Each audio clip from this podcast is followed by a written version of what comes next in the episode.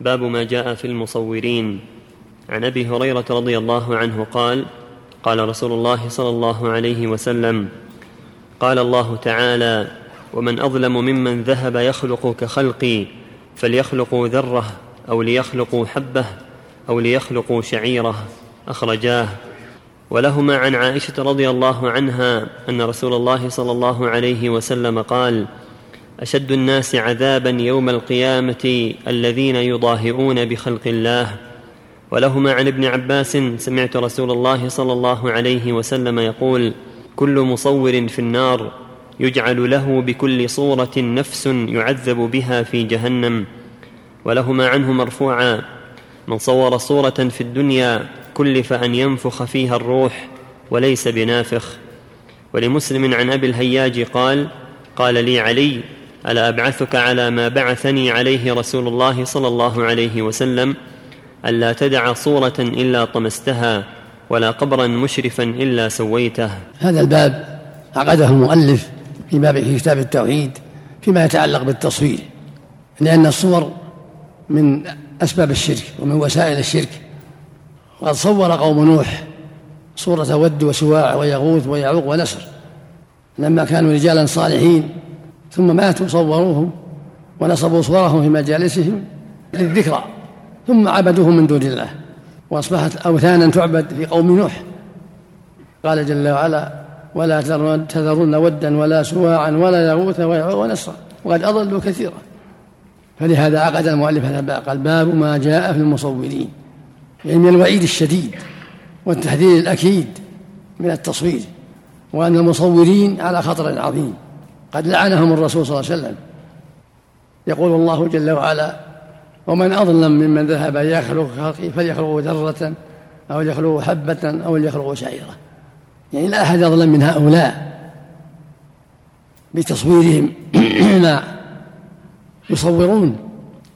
فإن كان عندهم قدرة فليخلقوا ذرة أو شعيرة أو غيرها مما يختص الله بعلمه فهم عاجزون. وقال صلى الله عليه وسلم أشد الناس عذابا يوم القيامة الذين يضاهئون بخلق الله. وفي اللفظ الآخر أشد الناس عذابا يوم القيامة المصورون. وقال عليه الصلاة والسلام كل مصور في النار. يجعل له بكل صورة صورها نفس يعذب بها في جهنم. وقال أيضا عليه الصلاة والسلام من صور صورة في الدنيا كلف أن ينفخ فيها الروح يعني يوم القيامة وليس بنافخ وقال علي رضي الله عنه بعثني رسول الله صلى الله عليه وسلم وقال له صلى الله عليه وسلم لا تدع صورة إلا طمستها ولا قبرا مشرفا مرتفعا إلا سويته. فالواجب طمس الصور وتكسيرها وإتلافها والواجب تسوية القبور المشرفة. يجب أن تكون ناطئة بالأرض شبر فما, فما حوله. ارتفاع الأرض يكون شبرا فما يناسبه ما يقاربه. ولا يجوز البناء عليها ولا تجهيزها ولا الكتابة عليها لأن هذا كله من وسائل الشرك بالقبور فهذه الأمور التي ذكرها المؤلف هنا من التصوير والبناء على القبور وكل ذلك من أسباب الشرك. وفي الحديث الصحيح عن جابر قال نهى رسول الله أن يجصص القبر وأن يقعد عليه وأن يبنى عليه وأن يكتب عليه. وقال عليه الصلاة والسلام في الحديث الصحيح. ألا وإن من كان قبلكم كانوا يتخذون قبور أنبيائهم وصالحهم مساجد؟ ألا فلا تتخذوا مساجد فإني أنهاكم عن ذلك. وقال صلى الله عليه وسلم لعن الله اليهود والنصارى اتخذوا قبور أنبيائهم مساجد يدفنون في المساجد يجعلون القبور في المساجد. حتى عبدت من دون الله. فالواجب الحذر من ذلك وأن تكون القبور بارزة. مقابر بارزة عن البلد ليست في المساجد. أما ما يتعلق وجود قبر النبي صلى الله عليه وسلم في المسجد فهو ليس في المسجد. دفن في بيت عائشة في بيته. ولكن لما وسع الأمير الوليد بن عبد الملك المسجد أدخل البيت في المسجد. وإلا فليس في المسجد بل دفن في بيت عائشة عليه الصلاة والسلام. فلا ينبغي لأحد يحتج بهذا وأن يكابر ويغالط فالأحاديث التي جاء فيها النهي واللعن في بناء المساجد على القبور محكمة.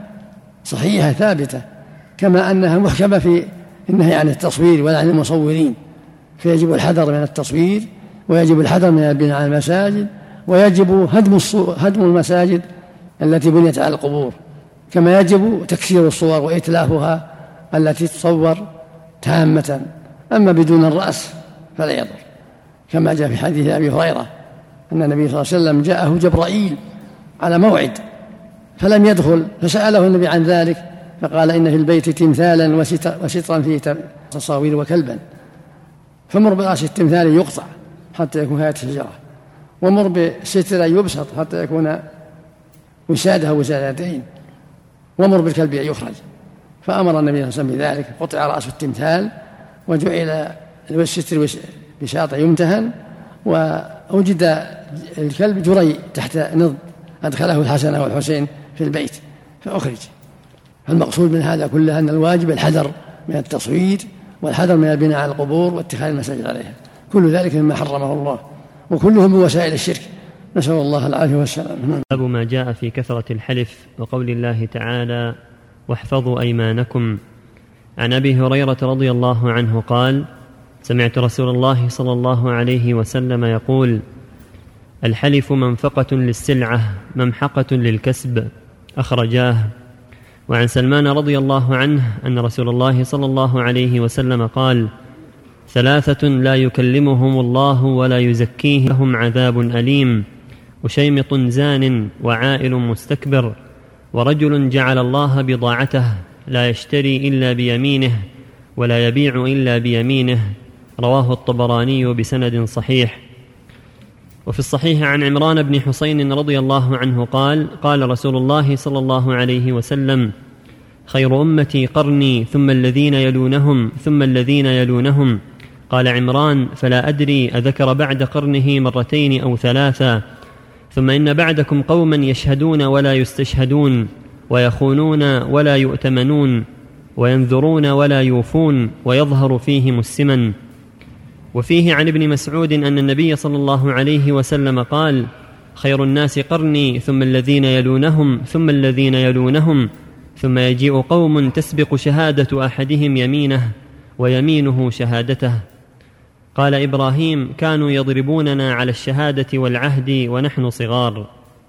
يقول رحمه الله باب ما جاء في كثرة الحلف من الوعيد والتحذير وذلك لأن كثرة الحلف تفضي إلى الكذب والتساهل باليمين وهذا نقص في الإيمان ونقص في التوحيد. العبد إذا أكثر الحلف جره ذلك إلى الكذب والإيمان الغموس والإيمان الفاجرة والتساهل بالأيمان. فالواجب الحذر من ذلك وأن لا يحلف إلا على بصيرة. قال الله تعالى واحفظوا أيمانكم. فأمر سبحانه بحفظ اليمين حتى لا يحلف إلا على بصيرة على صدق يقول عليه الصلاة والسلام الحلف منفقة للسلعة ممحقة للكسب. يعني أن الحلف قد ينفق السلعة ويدرجها والله أنها زينة والله أنها طيبة والله أني شردت بكذا وهو كذاب. يبي يدرجها. ممحقة للكسب. يعني ممحقة لكسب الإنسان وربحه بسبب أيمانه الفاجرة وكثرتها. وفي حديث سلمان الفارسي رضي الله عنه يقول صلى الله عليه وسلم ثلاث لا يكلمهم الله ولا يزكيهم ولهم عذاب أليم. ثلاث لا يكلمهم الله ولا يزكيهم ولهم عذاب أليم. وشيمط زاني وعائل مستكبر ورجل جعل الله بضاعته. لا يشتري إلا بيمينه ولا يبيع إلا بيمينه. هذا فيه التحذير من الزنا وأن الزنا من أقبح الخصال ولا سيما من الشيخ من كبير السن عند ضعف القوة. ومع هذا اعتاد الزنا نعوذ بالله. وعائل مستكبر مع فقره هو متكبر. الإنسان الغني تاجر قد يتكبر بسبب المال والكبر محرم وقبيح منكرا من جميع من جميع الأشخاص. لكن إذا كان من عائلة صار أشد في القبح وأشد في الإثم. وإن كان محرما من الجميع والزنا محرم على الجميع لكن الشاب قد تدعو شدة الشهوة ثم يتوب. ولكن الشيخ كبير إذا زنى يدل ذلك على أن سجية له وأن خلق له نعوذ بالله فيكون إثمه أكبر. ورجل جعل الله بضاعته ديدنه البيع باليمين والشراء باليمين ما عنده مبالاة. أيمانه زاهبة حاضرة عند البيع والشراء. هذا فيه الحذر من هذه هذا الخلق وأنه وسيلة للكذب ويدل على استخفاف بعظمة الله وتساهل بذلك. ويوقعه هذا في الكذب والإيمان الغموس. حديث عمران يقول رضي الله عنه بن حصين رضي الله عنهما يقول سمعت يقول خير أمتي قرني ثم الذين يلونهم ثم الذين يلونهم. قال عمران فلا أدري أذكر بعد قرنه مرتين أو ثلاث والثابت مرتان فقط. الثابت مرتان. قرن ثم الذين ثم ثلاثة قرون. القرون المفضلة ثلاثة. هذا هو الثابت كما في حديث مسعود الآتي. خير الناس قرني. ثم الذين يلونهم. ثم الذين يلونهم. ثم يجيء قوم يشهدون ولا يستشهدون. ويخونون ولا يؤتمنون. وينذرون ولا يوفون. وتسبق شهادة أحدهم يمينه ويمين شهادته. لضعف الإيمان. لضعف الإيمان تكثر الخيانة والشهادة بغير حق والأيمان الفاجرة بسبب ضعف الإيمان وقلة الإيمان. ومعنى الحذر ومعنى هذا الكلام التحذير من النبي صلى الله عليه وسلم من التساهل بالشهادة والأيمان وأن الواجب على المؤمن ألا يشهد إلا على بصيرة وأن لا يحلف إلا على بصيرة وأن يحذر الخيانة والكذب. وهكذا النذور إذا نذر يوفي. قال الله في حق أهل الإيمان يوفون بالنذر ويخافون يوما كان شره مستطيرا ويقول سبحانه وما أنفقتم من نفقة أو نذرتم من نذر فإن الله يعلمه. يعني فيجازيكم عليه. فالنذر لا ينبغي. المؤمن لا ينبغي له النذر. يقول النبي صلى الله عليه وسلم لا تنذروا فإن النذر لا يرد من قدر الله شيئا وإنما يستخرج به من البخيل. ولكن متى نذر طاعة؟ وجب الوفاء. متى نذر طاعة لله؟ وجب الوفاء. قال إبراهيم هو النخعي إبراهيم بن يزيد النخعي من التابعين الصغار كانوا يعني التابعين يضربوننا على الشهادة والعهد والنصر يعني أصحاب عبد الله مسعود. كانوا يضربوننا على الشهادة والعهد والنصر يعني يؤدبونهم حتى لا يعتادوا الشهادة والعهود وهم صغار. إذا يشهد بالله عهد الله كان السلف يمنعون الصغار من هذا ويؤدبونهم حتى لا يعتادوا التساهل بهذه الكلمات حتى تكون عندهم الأيمان عظيمة. والشهادة عظيمة والعهود عظيمة. فإذا اعتادوا في الصغر الأيمان الكاذبة والشهادات الكاذبة والعهود الكاذبة استمروا عليها الكبر وصارت خلقا لهم. فلهذا كان السلف يمنعون أولادهم من هذا ويؤدبونهم على هذا حتى يعتادوا الصدق في الأيمان والشهادات. باب ما جاء في ذمة الله وذمة نبيه صلى الله عليه وسلم وقول الله تعالى وأوفوا بعهد الله إذا عاهدتم ولا تنقضوا الأيمان بعد توكيدها الآية عن بريدة أن رسول الله صلى الله عليه وسلم كان إذا أمر أميرا على جيش أو سرية أوصاه بتقوى الله ومن معه من المسلمين خيرا فقال اغزوا بسم الله في سبيل الله قاتلوا من كفر بالله اغزوا ولا تغلوا ولا تغدروا ولا تمثلوا ولا تقتلوا وليدا وإذا لقيت عدوك من المشركين فادعهم إلى ثلاث خصال أو خلال فأيتهن أجا ما أجابوك فاقبل منهم وكف عنهم ثم ادعهم إلى الإسلام. فإن أجابوك فاقبل, فاقبل منهم وكف عنهم ثم ادعهم إلى التحول من دارهم إلى دار المهاجرين. وأخبرهم أنهم إن فعلوا ذلك فلهم ما للمهاجرين وعليهم ما على المهاجرين. فإن أبوا أن يتحولوا منها أخبرهم أنهم يكونون كأعراب المسلمين. يجري عليهم حكم الله تعالى. الذي يجري على المؤمنين ولا يكون لهم في الغنيمة والفيء شيء إلا أن يجاهدوا مع المسلمين. فإنهم أبوا فسلهم الجزية فإنهم أجابوك فاقبل منهم وكف عنهم. فإن أبوا فاستعن بالله وقاتلهم. وإذا حاصرت أهل حصن فأرادوك أن تجعل لهم ذمة الله وذمة نبيه فلا تجعل لهم ذمة الله وذمة نبيه. ولكن اجعل لهم ذمتك وذمة أصحابك فإنكم أن, أن تخفروا ذممكم وذمم أصحابكم أهون من أن تخفروا ذمة الله وذمة رسوله. وإذا حاصرت أهل حصن فأرادوك أن تنزلهم على حكم الله فلا تنزلهم على حكم الله ولكن أنزلهم على حكمك فإنك لا تدري أتصيب حكم الله فيهم أم لا. رواه مسلم. هذا الباب عقده المؤلف رحمه الله في كتاب التوحيد لبيان عظم شأن ذمة الله وذمة نبيه. وأن الواجب الوفاء بها وعدم إخبارها لأن من تعظيم الله ومن تعظيم رسول الله صلى الله عليه وسلم الوفاء بالذمم وعدم إخبارها. فالمعاهدة لا بأس بها لكن تكون على ما جاء به الشرع من غير تعرض لذمة الله وذمة نبيه. يقول الله جل وعلا وأوفوا بعهد الله إذا عهدتم ولا تنقضوا الأيمان بعد تفويتها وقد جعلتم الله عليم كفيلا إن الله يعلم ما تفعلون. فلا بأس أن يعطي ولي الأمر العهد لأهل بلد أو قبيلة أو نحو ذلك إذا رأى مصلحة في ذلك. ولا بأس أن يصالح أهل الذمة على مال أو أهل الحرب على مال ولكن لا يجعل لهم ذمة الله ولا ذمة نبيه. ولهذا كان صلى الله عليه وسلم إذا أمر أميرا جيش أو سرية أوصاه بتقوى الله وبمن معه من المسلمين خيرا وهذا هو الواجب على ولاة الأمور. إذا أمروا الأمراء أن يوصوهم بتقوى الله وأن يوصوهم بالمسلمين خيرا والرفق بهم وإنصاف مظلومهم وردع ظالمهم. هذا هو الواجب على الأمراء. وهو الواجب على ولي الأمر أن يعظ الأمراء وأن يوصيهم بتقوى الله وأن يوصيهم بالإحسان للرعية والحرص على أداء حقوقهم وإنصاف مظلومهم وردع ظالمهم سواء كان في الغزو أو في غير الغزو. ولهذا كان عليه الصلاة والسلام يوصي أمراء الجيوش والسرايا بتقوى الله. ويقول لهم عليه الصلاة والسلام إذا إذا توجهوا للجهاد يأمرهم أن يعتمدوا أن لا يمثلوا ولا يغدروا ولا يقتلوا وليدا. يعني يوصيهم بأن يستقيموا على الطريق الشرعي وأن يحذروا ما حرم الله عليهم جل وعلا. فليس للأمير أن يغدر متى أعطى العهود لا يغدر. ولا يمثل إذا انتصر على العدو لا يمثل بقطع الأيدي أو الأنوف أو الآذان لا. يقتل قتالا شرعيا. قتلته أحسن قتلة. ولا يقتل الصبيان ولا النساء في الحرب إلا إذا قاتلوا. ثم يأمره يعتمد يأمرهم يعتمدوا في غزوهم وجهادهم ثلاثة أمور. الأمر الأول الدعوة إلى الإسلام. يدعون من توجهوا إليه الإسلام.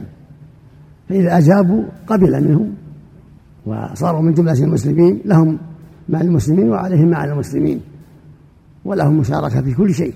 ويخبرهم أنهم عليهم أن يتحولوا إذا كانوا في الأعراب إذا كانوا أعرابا أن يتحولوا إلى دار المهاجرين. فإن أبوا وأحبوا أن يبقوا في في العرب يعني في التعرب فيكون لهم مع المسلمين وعليهم مع المسلمين لكن لا يكون لهم في غير شيء. بل يكون يكسب يكسبون حاجاتهم ويتصرفون وليس لهم في الغنيمة والفيء شيء مع المسلمين إلا إذا تحولوا إلى دار المهاجرين أو جاهدوا معهم. أما أهل الحصون فإذا حاصر أهل الحصون الذين يكونون في المدن والقرى يتحصنون بها فإنه إذا حاصرهم يدعوهم إلى أحد الأمور الثلاث الإسلام. كما تقدم فإن أبوا فالجزية فإن أبوا فالقتال قد احتج بهذا بعض أهل العلم على أن الجزية تؤخذ من غير أهل الكتاب والمجوس لإطلاق الحديث ولكن حمله الجمهور على المراد بهم اليهود والنصارى والمجوس. هم أهل الحصول. أما الوثنيون فطريقتهم أنهم في البوادي ما هم في الحصول. فالجزية تؤخذ من اليهود والنصارى والمجوس. إن دخلوا في الإسلام فالحمد لله وإن أبوا فالجزية لقوله جل وعلا قاتلوا الذين لا يؤمنون بالله ولا باليوم الآخر ولا يحاجون ما حرم الله ورسوله ولا يدين دين الحق حتى يعطوا الجزية عن يد وهم صاغرون. فإذا سلموا الجزية والجزية مال يغضبه ولي الأمر عليهم مال يغضبه عليهم ولي الأمر كل سنة. فإذا سلموها حقنت دماؤهم وأموالهم. فإن أبوا الجزية وجب قتالهم حتى يدخلوا في الإسلام أو يؤدوا الجزية يهودا أو نصارى أو مجوس. أما غيرهم من أصحاب الأوثان أو الشيوعيين أو غيرهم من, من لا دين لهم هؤلاء يقاتلون حتى يسلموا. ما في جزية. يقاتلون حتى يسلموا. إلا إذا رأى ولي الأمر مهادنتهم مدة من الزمان كما هادن النبي قريشا عشر سنين إذا رأى المهادنة مصالحة لوقت. فلا بأس كما قال تعالى وإن جنحوا للسلم فاجنح لها. فإذا رأى ولي الأمر الموافق على الصلح معهم لمدة معلومة لعلهم يسلمون لعلهم يهتدون أو يتقوى المسلمون حتى يعدوا قوة فلا, فلا بأس. هذا داخل في لمصلحة المسلمين ولولي الأمر النظر في ذلك. لقوله جل وعلا وإن جنحوا للسلم فاجنح لها وتوكل على الله إنه هو السميع العليم. وإذا حاصرهم وأرادوا النزول على ذمته أو ذمة رسوله أو يحمله لا. بل ينزلهم على ذمته وذمة أصحابه وعلى ما يعلمه من الشرف وفق الله الجميع. نعم. باب ما جاء في الإقسام على الله. عن جندب بن عبد الله قال قال رسول الله صلى الله عليه وسلم قال رجل والله لا يغفر الله لفلان. فقال الله عز وجل ومن ذا الذي يتألى علي ألا أغفر لفلان؟ إني قد غفرت له وأحبطت عملك. رواه مسلم. وفي حديث أبي هريرة أن القائل رجل عابد قال أبو هريرة تكلم بكلمة أوبقت دنياه وآخرته. هذا الباب عقده المؤلف لبيان تحريم الجرأة على الله والإقسام عليه أنه لا يفعل كذا وأنه منكر لا يجوز وصاحبه على خطر من حبوط عمله. فالله سبحانه أعلم وأحكم. فليس لأحد يقسم على الله ألا يفعل كذا ألا يغفر لفلان أو يدخله النار أو ما أشبه ذلك. بل الواجب حسن الظن بالله وعدم سوء الظن بالله. ولما كان هذا من كمال التوحيد وتمام التوحيد ذكر المؤلف هذا الباب في كتاب التوحيد. من الأدب الشرعي ومن تعظيم الله ألا يقسم على الله ألا يفعل كذا. في حديث جدا أن الرجل قال والله لا يغفر الله لفلان. رأى منه أعمالا سيئة فقال والله لا يغفر الله لفلان. فقال الله جل وعلا من ذا الذي يتألى علي ألا أغفر لفلان؟ إني قد غفرت له وأحبطت عملك. الوعيد شديد وسوء ظن بالله لا يليق. وفي حديث أبي هريرة أن راى قائل رجل عابد. قال أبو هريرة تكلم بكلمة اوبقت دنياه وآخرته. والمقصود من هذا كله أن الواجب حسن الظن بالله وسؤاله الرحمة والعفو والمغفرة. أما الإقسام عليه بأن لا ينجئ فلان أو لا يغفر لفلان أو لا يدخل الجنة أو لا ينصره أو ما أشبه هذا لا يجوز. وسوء ظن بالله وتأل عليه وتحكم عليه وجرأة فلا يجوز. نسأل الله العافية. نعم.